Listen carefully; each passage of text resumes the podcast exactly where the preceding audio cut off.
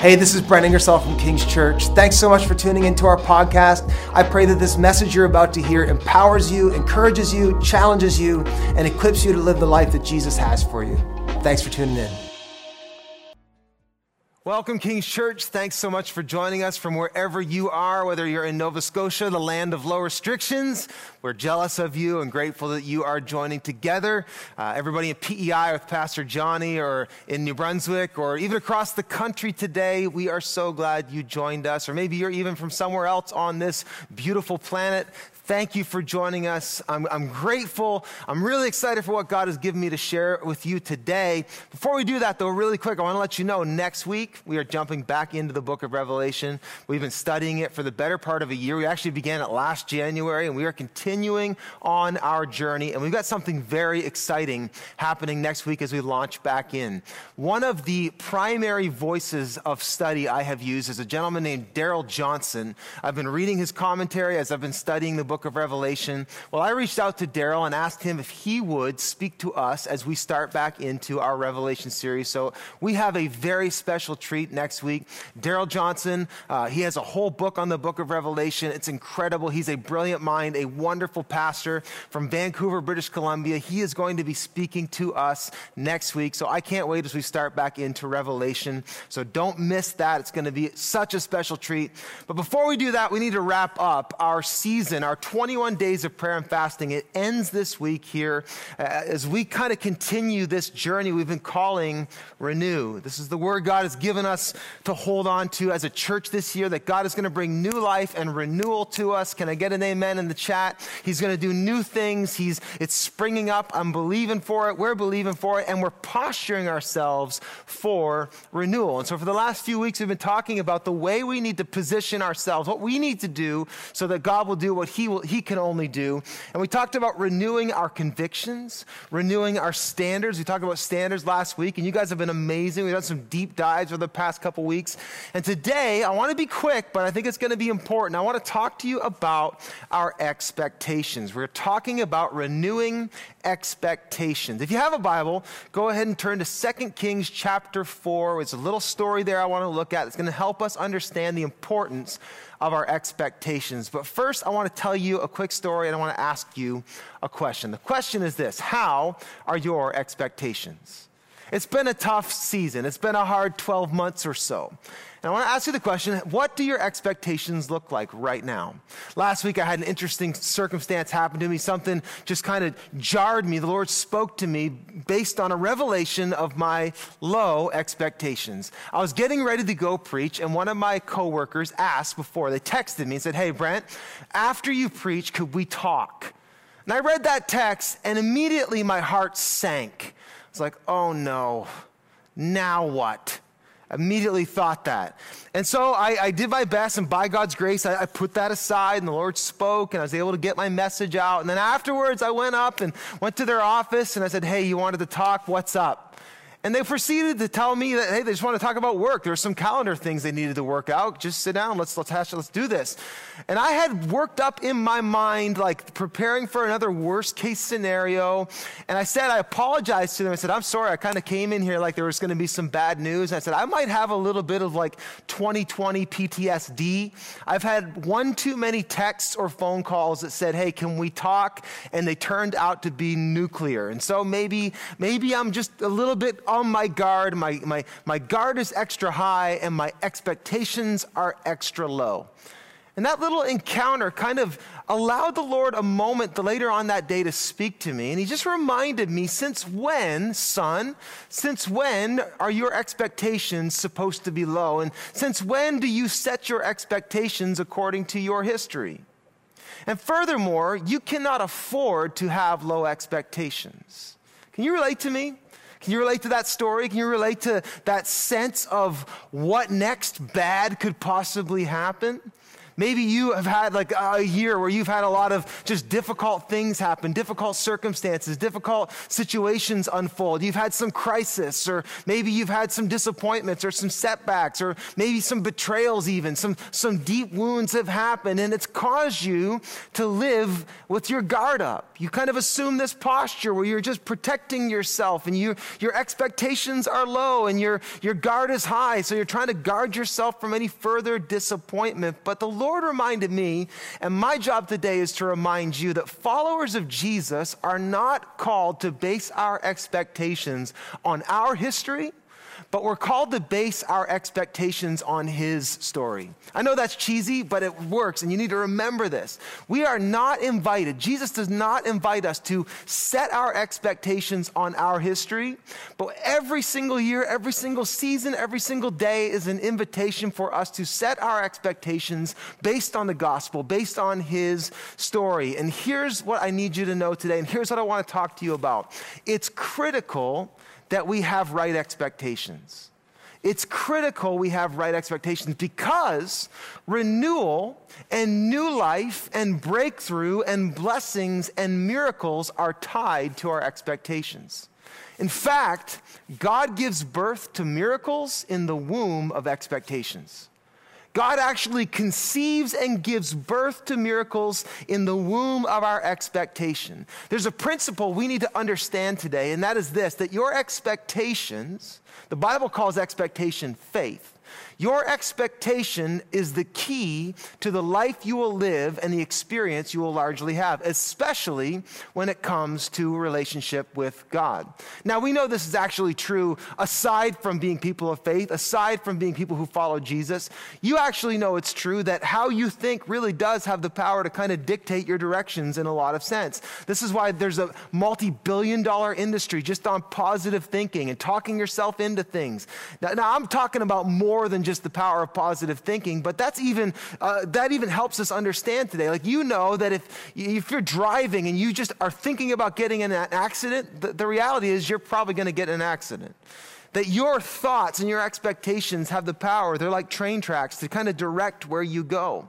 But more importantly, for, for us as people who follow Jesus, people of faith, you need to understand something, that your expectations in God are everything. That your faith is actually the gas for the fire of renewal. That your faith is the soil for the seed of God's new life bursting forth. Faith is the critical component for a move of God. Without it, no great God things will happen. If you want God to move on your behalf this year, if you want twenty twenty-one to have just great God moments and new stories and new opportunities and breakthroughs and, and, and things of the things of God to break forth, then you have got to exercise faith. You have to expect it. You have to set your expectation. If you want God to do a new thing in your family, you need to, you need to expect it. If you want God to do a new thing in your finances, it's going to take expectation. If you want God to do a new thing in your relationships, it's going to take expectation. The Bible calls it faith. Faith, the Bible says, is confidence in what we hope for. It's confidence in what we hope for. The, the writer of Hebrews has a whole chapter. In fact, I'd encourage you to read it later today. Hebrews chapter eleven. It's, it's the, called the faith chapter. And he says that faith is the confidence. It's confidence in what we hope for. And it's assurance. In fact, other translations say it's the substance of things not seen. It's confidence, it's substance of things not seen. And this is what the ancients were commended for. This is what the heroes of our faith operated in, he's, he's trying to tell you. And then he goes on and he lists all the examples of the heroes of faith. It was by faith that Abel, it was by faith that Noah, it was by faith that Abraham, it was by faith that Isaac. And all these heroes, they lived and operated by faith. That faith is the very thing that dictates the, the move of God in and through your life. Without it, there is no room for God to move. You need faith. You need expectation. And the Bible's really clear that faith is not just about believing. We get this confused a lot, don't we? We, we think, I believe, therefore I have faith. But, but that's very different. Right now, most of you listening to my message are sitting in your home. And, you know, I believe that your roof is going to hold strong today and it's not going to cave in. You, on the other hand, have faith. Why? Because you're in your home right now. Your faith is in your roof. And it's this is how the Bible describes faith. Faith is substantive. It's tactile, it's tangible, it's actual, it's real, it's quantifiable. Faith is where the invisible belief meets actions. It's where it meets our decisions. It's where it meets our values. It's absolutely real. Faith is more than just believing and hoping. Faith is about expectant living. It's living expecting something. You expect your roof to hold. That's faith. Now, here's my question. Do you expect God to be good to you this year?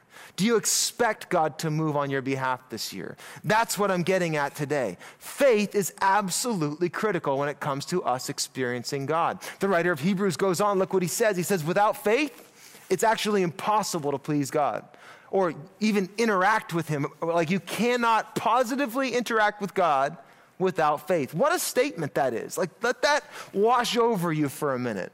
Here's why, because anyone who comes to him must, there's that word, must believe that he exists and that he rewards those who earnestly seek him. That's a picture of faith. Those who earnestly ex- earnestly seek him. Without faith, you cannot please God. Faith matters because it determines the experiences we have with God.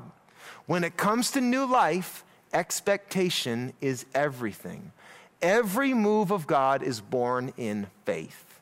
Every single move of God is born in faith. And if you look back at the things that God has done in your life, I suspect there was a shred or a space of faith that you established that God filled and did something that only he could do. So here's my question for us today. As we bring in this kind of fasting season of twenty twenty-one for a landing, I want to establish a space of faith, and I want to ask you the question, what are you expecting?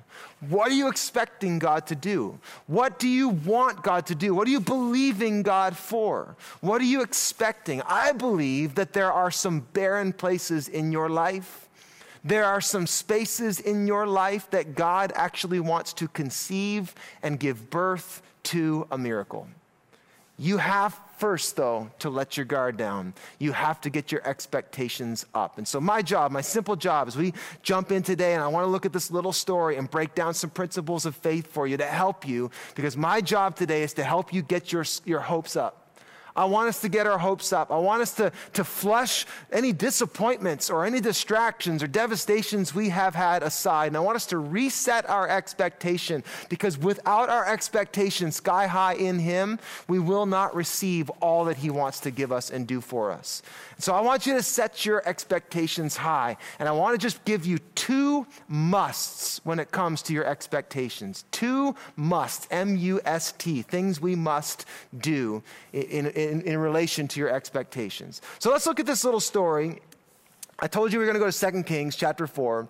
And this is a story of a lady who was barren. She had no children, and yet she saw God do a great and mighty miracle in her life. I actually once preached a whole message on this. You can go back in our archives. It's like four years and fifty pounds ago. You'll find it. And it's, uh, it's one of my favorite messages I ever did. But there's some principles I want to pull out of here to help us in setting our expectations for before the Lord this year. This is the story. It says this. Let me read it to you, and then I'll pull a couple points out. It says, one One day, Elisha, who was the prophet in the, in the land at that time, God's representative, one day Elisha went to Shunem, and a well-to-do woman was there who urged him to stay for a meal.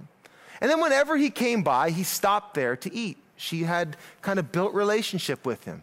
So she said to her husband, I know that this man who often comes our way is a holy man of God.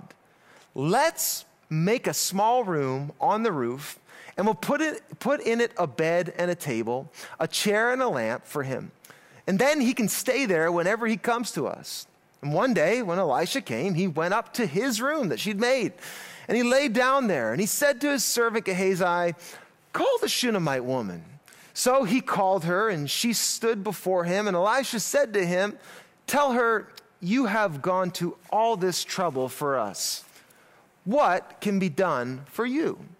Can we speak to your, on your behalf to the king or to the commander of the army? Which is another word saying, can I, can I see about giving you a promotion in the land? And look what she said. She said, look, no, I, I'm good. I have a home among my own people. I'm, I'm okay. I, I'm, I'm happy here. Well, what can be done for her? Elisha asked. And Gehazi said, she has no son and her husband is old. In other words, she's not going to be having a son unless there's divine intervention. Then Elisha said, call her. And so he called her, and, he, and she stood in the doorway, and he said, about this time next year, you will hold a son in your arms. No, my Lord, she objected. Please, man of God, don't mislead your servant. Don't get my hopes up. I can't, I cannot handle another disappointment. But it says the woman became pregnant, and the next year about that same time, she gave birth to a son, just as Elisha had told her. Now, in this story, there are some principles I want to look at that help us understand how miracles can happen. This woman put herself in a position to see God do something great on her behalf. And she went through all the same processes that you and I have to go through if we're going to see God move in our lives. And, and I want to look at them. Here, here's the first must I want you to understand and I want you to see as we unpack this. And this is it. We must renew our expectations, because faith in God makes the most room. It makes the most room for God to do the miraculous. We need to realize that faith in Jesus, when we put our faith in him, it is the most powerful, potent thing we can do with our lives. What incredible things happened to this Shunammite woman because she decided, you know what? There's something about this, this Elisha. That God, he, he, God is with him. There is this power he carries. We would do well to give ourselves more to him. And did you notice how the story went? They, they first they invited him to meals, and then she decided, you know what? Good things happen when he comes around, so I'm going to make this whole space for him. I'm going to set up his own room. I'm going to give him a bed, a couch. I'm going to put a flat screen T V up. I'm going to get him an Apple T V. He can have whatever he needs, because I know only good things happen when he comes around. Did you notice how, how that happened? She made room for him. This miracle would never have happened if she did not make room. God's blessing happened to her because she made room by faith. She realized that when he comes around, when God comes around, when, when this prophet, this man of God comes around, good things happen. And this is the simple reality we need to realize out of this little story. If she didn't make room, no baby. The baby wouldn't have happened. I know some of you, that trips your like your your like theology up a little bit, and you're thinking, well, is if is God's will God's will? Is he going to get to do everything that he wants? I would suggest that there are a multitude of things that God would do, but he can't do because we aren't in position to receive them. And this woman shows us what happens when we make space through faith, which is what? Which is active. It's, it means something. When we make f- space through faith, good things happen to us. She invited and expected the miracle. Now, I don't think she expected to have a baby. In fact, we'll get to it, get to why I don't think that in just a second. But she did expect that God could do great things if she invited his presence into her home. And that's what happened. And I have a hunch that we need to remind ourselves that there are things that God could do and would do for us if there was just room. And faith makes the room. Let me ask you a question. How many things would God do for you if he made room, if you made room?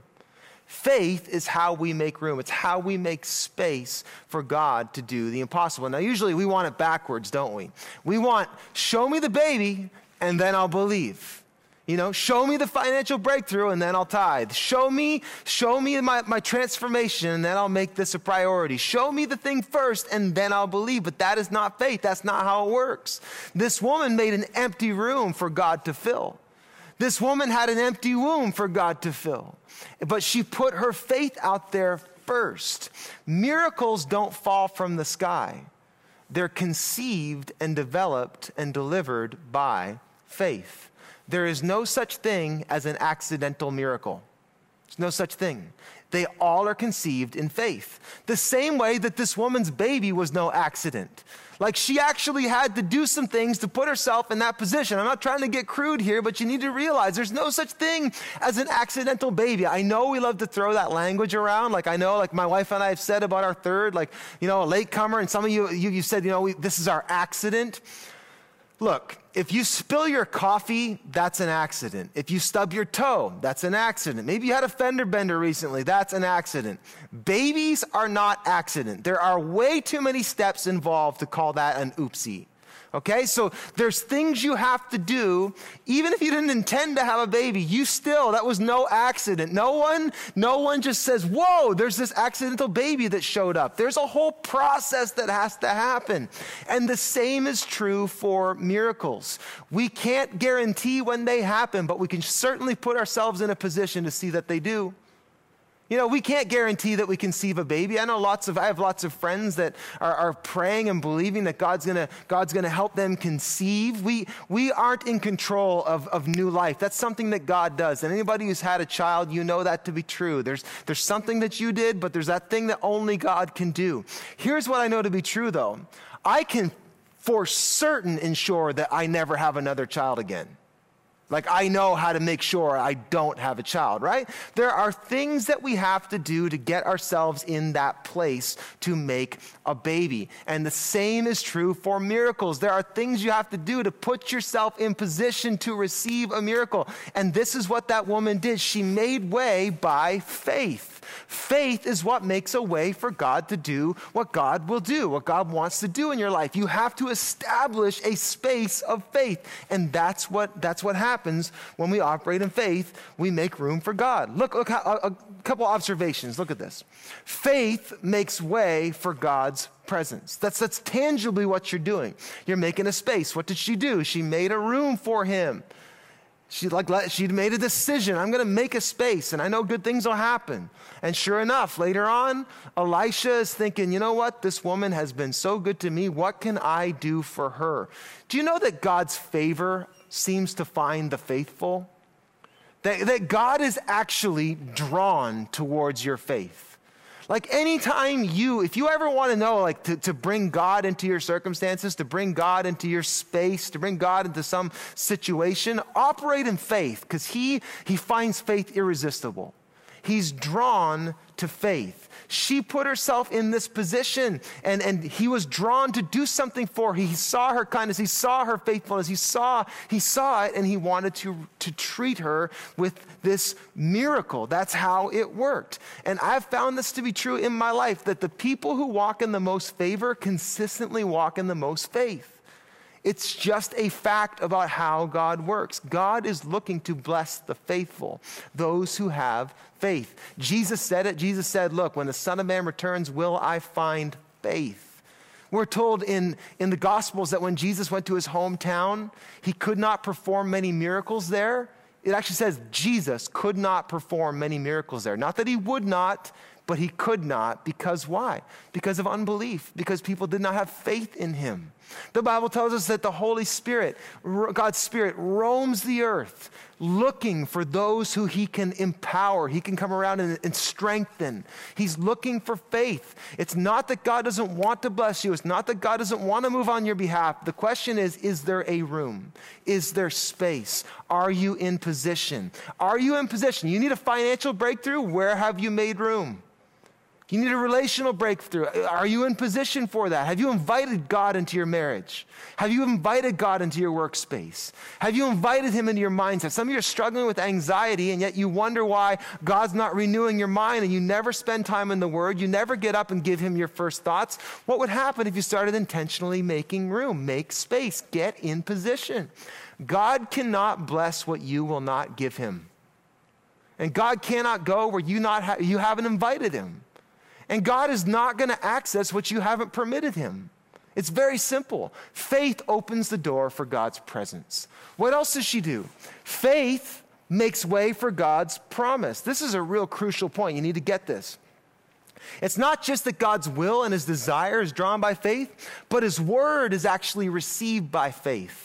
This is where the rubber meets the road. There comes a space where you and I have to yield to his promise and say, like Mary, the mother of Jesus, may it be unto me as you have said.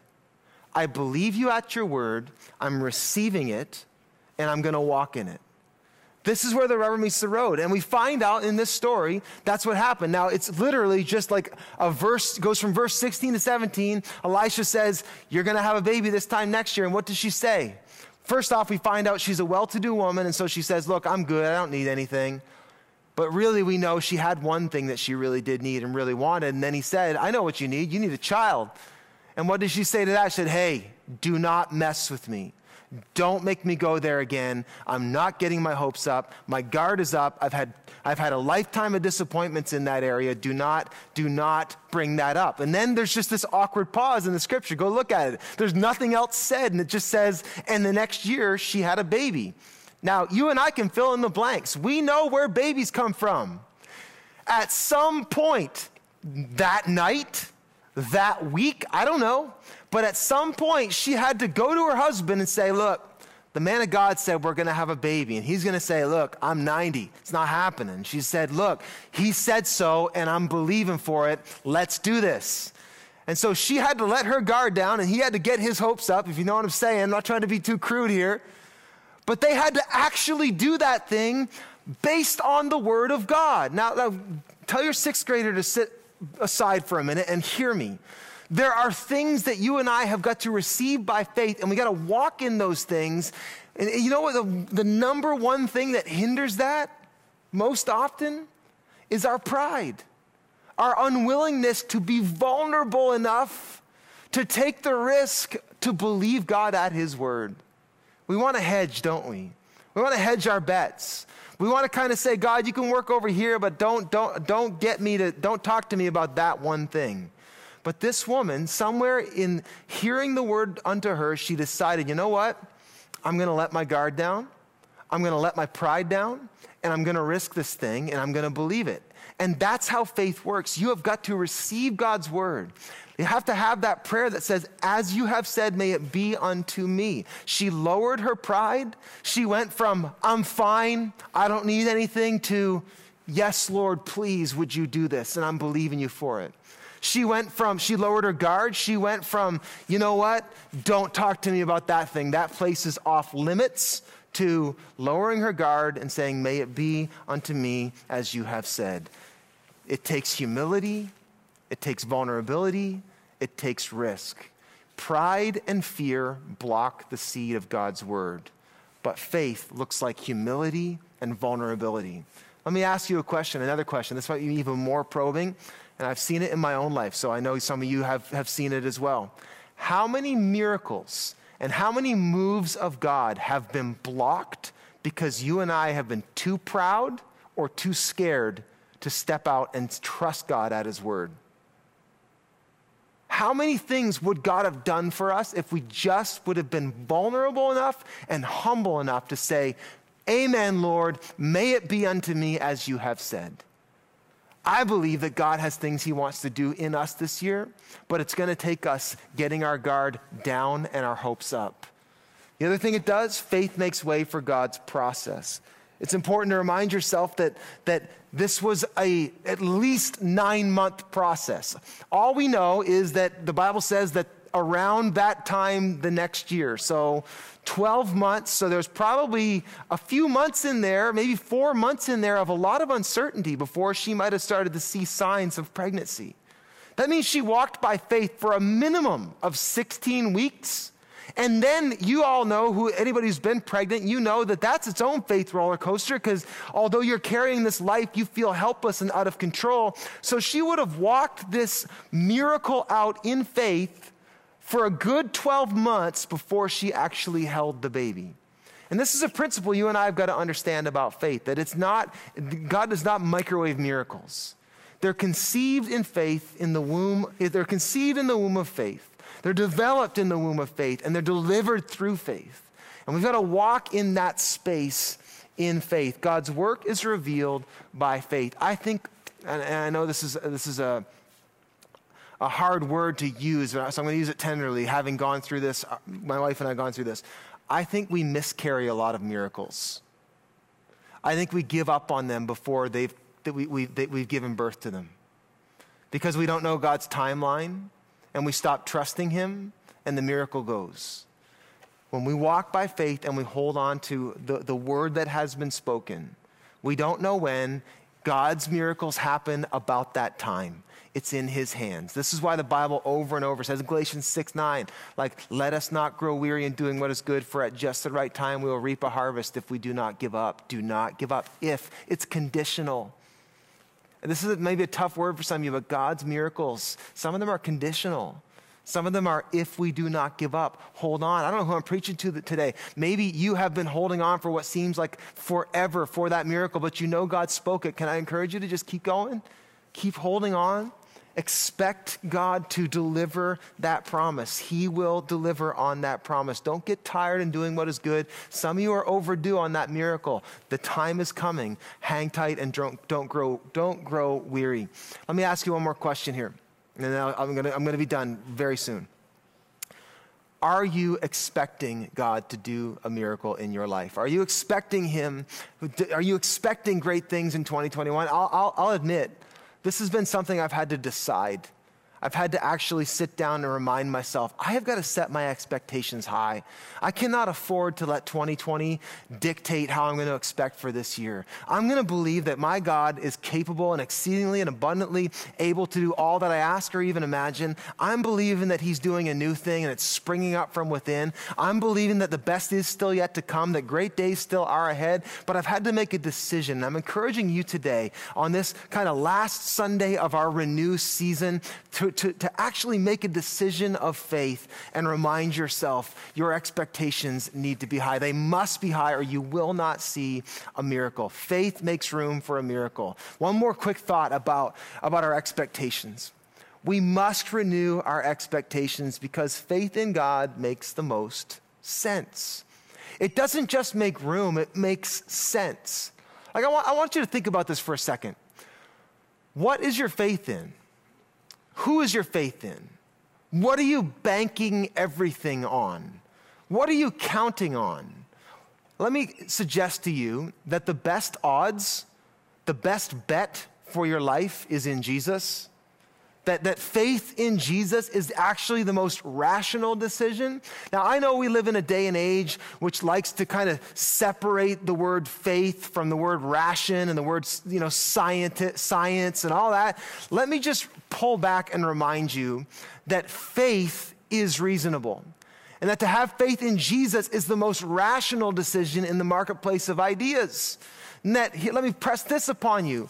Don't fall to the lie and don't be duped by the, the thought or the, the, the common saying that, you know, like that, that I don't have faith, you know, I, I believe in science. Everybody has faith. Everybody believes in something. And what I would ask you to think about today is what you believe, is the thing that you believe in, is it actually logical? Is it actually reasonable? Does it actually promise a great return? And can I just remind you today that Jesus invites you that when you trust in him, he will produce the greatest return. And can I remind you today that Jesus is the best bet for your life. Bet in the one who is full of grace and truth. Bet in the one who died and rose again. Bet in the one who holds the keys of death and hell in his hands. Jesus wants you to count the cost of following him. I know we've heard him say that before. You know, like the, the scripture where Jesus says, you know, anyone who follows me has got to count the cost. Well, we hear that as a threat. We hear that as, well, what am, what am I going to pay to be, you know, in, on, in the club? Of course, following Jesus will cost you everything, but he actually wants you to count. He wants you to do the math. He wants you to realize that in the landscape of all the opportunity of life, he is the absolute ultimate and best decision to throw your whole life at. That it's in following him that the greatest results happen. It's making room for him that that that fruitfulness and multiplication happens. He literally wants you to count the cost, to look around at all the options and set your faith and your chase in him. That's the invitation he's giving you today, that you would actually make a logical, reasonable decision to make room in your life for God to do something great. Jesus invites us to invest in him, to have our faith in him. He, he invites us to believe in his promises, to believe in his promises. Look, I'll give you life. abundant life. I'll give you a hope and a future. I'll give you produce. I'll give you fruitfulness a hundredfold from what you invested. He, he promises that I'll provide for you your every need. I'll give you protection. I'll be with you when you go through the darkest valley and the shadow of death. I'll cover you. I'll give you a legacy. We'll multiply this thing into generations. He says, I'll give you a hope and a future. He says, I'll give a, give, I have a plan for you. I'll prosper you. This is the word of his promise. And it is the best bet for your life. How are you anticipating twenty twenty-one? Or in whom are you trusting? Can I push you? Can I remind you that following Jesus absolutely makes the most sense? Following the one who lived and died and rose again. Following the one whose words are life. Giving your everything to him makes the most sense. It is the most reasonable decision, and he invites us to trust him. It's reasonable to trust him. Here, here's why you can trust him. He invites us to let his greatness be our guard. What do I mean by that? I mean, we can actually let our guard down because, like Paul said, if God is for us, who can be against us?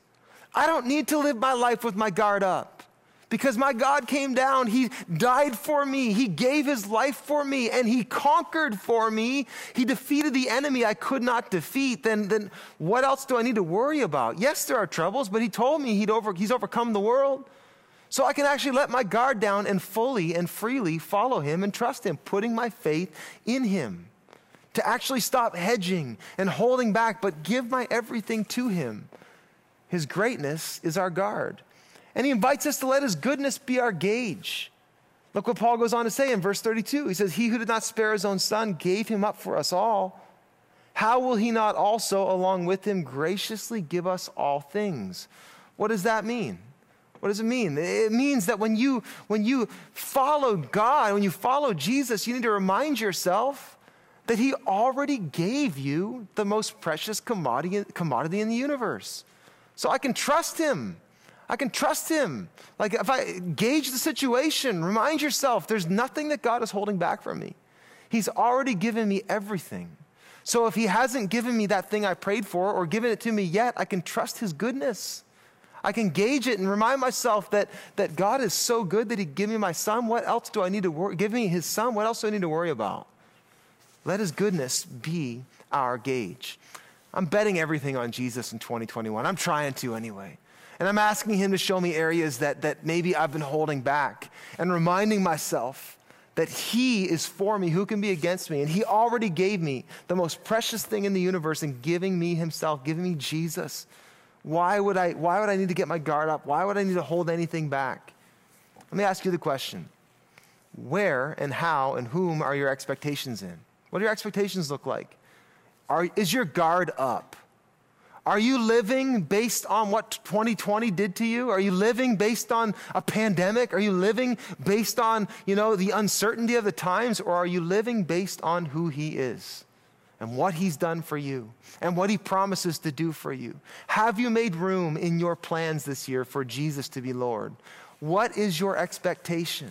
What is your expectation? I, I, this past week, I, I listened to one of the, the news conferences on the COVID nineteen update.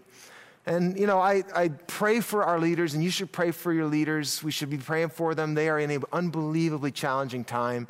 And if you think that's an easy job, you have rocks in your head. It's gonna, it must be so hard to do what's best for everybody. But there was a piece of advice by our premier that I just absolutely, utterly reject. When he, he said at one point, try, I think he was well-intended, but he said at one point, you know, it'd be best if we all just lived like we had the virus. And I know what he's getting at. He's trying to tell us, hey, we need to keep our distance. We need to make sure we don't put anybody else at risk. I got it. I get it. But can I just say how quantifiably bad that advice is?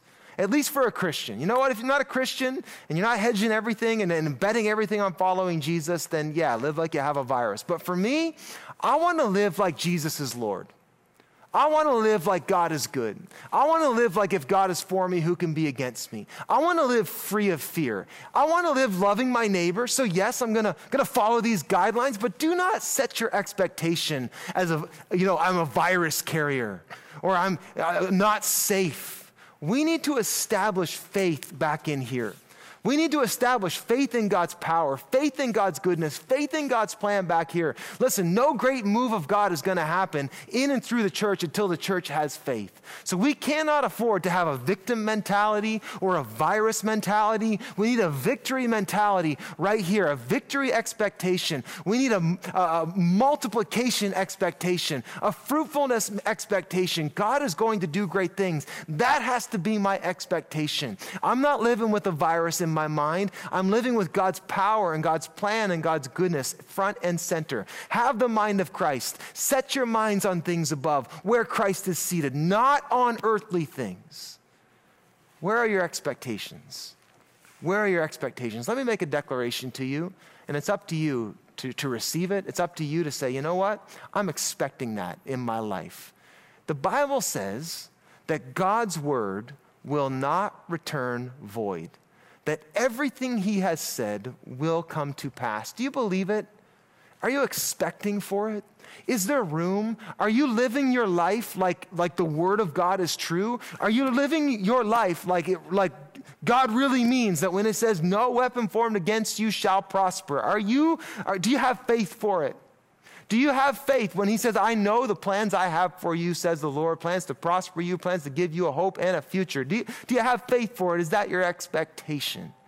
Do you have faith when it says, you know what, raise up your children in the way they should go and they will not depart from it? Are you holding on to that? Do you receive that? God, everything he has spoken will come to pass. Where are your expectations? It is time that you and I take hold of our expectations. Can we get our guard down? Can we lift our faith up? Can we set our hopes high? It's time to get our hopes up. God is about to do a new thing. I want to declare it over you. I want to declare it over your family. I want to declare it over your life. I'm declaring it over our church. These are great days. God is about to do great things in our midst. He, the old is, is going, and behold, the new is coming. God is doing a new thing. I'm believing for it. I'm putting my faith in it. I'm living for it. I'm carrying that promise. Will you carry it with me? Where is your expectation this year? Here's a few questions for us to ask. Three expectation setting questions, and I'll be done. I'm going to pray for us. What are you expecting this year? What are you basing your expectations on? Is it based on the past? Is it based on fear of the unknown? Or is it based on who God is? Set your expectations in him. It's the reasonable decision. It's the rewarding decision. It's the one with the best return on investment. Number two, how are you expecting this year? Expectation is more than hope. It's faith. It's confidence in things hoped for, assurance in things not seen. It's a solid, quantifiable thing. How are you tangibly establishing your expectation? Take action. Make room. If you want to see God do something, take that area and make space for him. Have you let your guard down? Number three, have you let your guard down? Have you lowered your pride, lowered your fears? You have to voice your hope to make it an expectation. You have to get vulnerable and humble. Who can you tell that will agree with you in Jesus' name? Actually, what I want to do is I'm going to challenge each and every one of you to go public with something. All of us have things we want to see God do.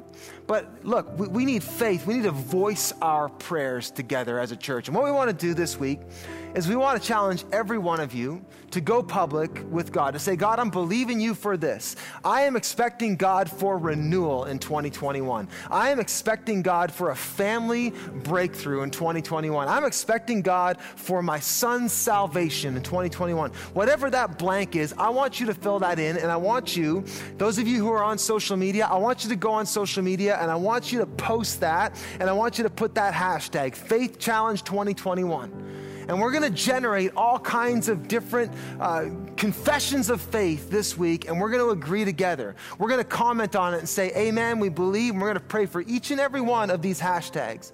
Maybe you're not on social media, text somebody. Text me, text some, one of the pastors. Let us know.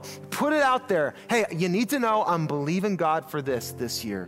So put it out there. So that's one thing you can do. The other thing you can do is we're calling our home churches to pray. We want you to share with each other. We want you to touch and agree, those of you who are in home churches, to get together this week and have a prayer time and say, hey, you know what? We're praying for this. We're asking God to do this. Will you agree with me? And we're going to touch and agree that God's going to do what only he can do. We're going to make room for him to do that through faith, through prayer. And then for some people, you might not be in a home church. You might not even be on social media. Maybe you are, but we want to invite everybody to be prayed for by a pastor this week. So if you want prayer, I'm going to invite you to, to text this number, text faith to this number, and one of our pastors will follow up with you this week, and we will call and we will pray about your area that you want to see God move into, and we're going to agree with you that he would do great and mighty things. I believe these are great days. I believe that, that we are about to see God do great and mighty things. But it's not going to happen unless our expectations are high. What did you expect? What are you expecting? Let's expect God to do great things. Let's pray. Father, we thank you for your word. We thank you for your truth. Lord, I pray your blessing. I pray, I pray the fruitfulness that comes through the seed of your word in every person listening to the sound of my voice today. Lord, I pray your abundance and your favor on households and homes and families. Lord, I speak renewal right now over families, over home churches, over our locations, over our whole church. I speak renewal over the Atlantic Canadian region. These are days where you are about to do a new thing. There is a wave, a tide of the kingdom that is about to rush in. We believe it, God. We're expecting it. We're anticipating it. We're running toward it. We believe it with every fiber of our being that these are great and mighty days and you are about to do great and mighty things, and we set our expectations unto it. Thank you, Lord, for your word. Thank you that everything you have spoken will come to pass. We believe it. We receive it. We hold it. We walk in it in faith in Jesus. And everybody said, amen.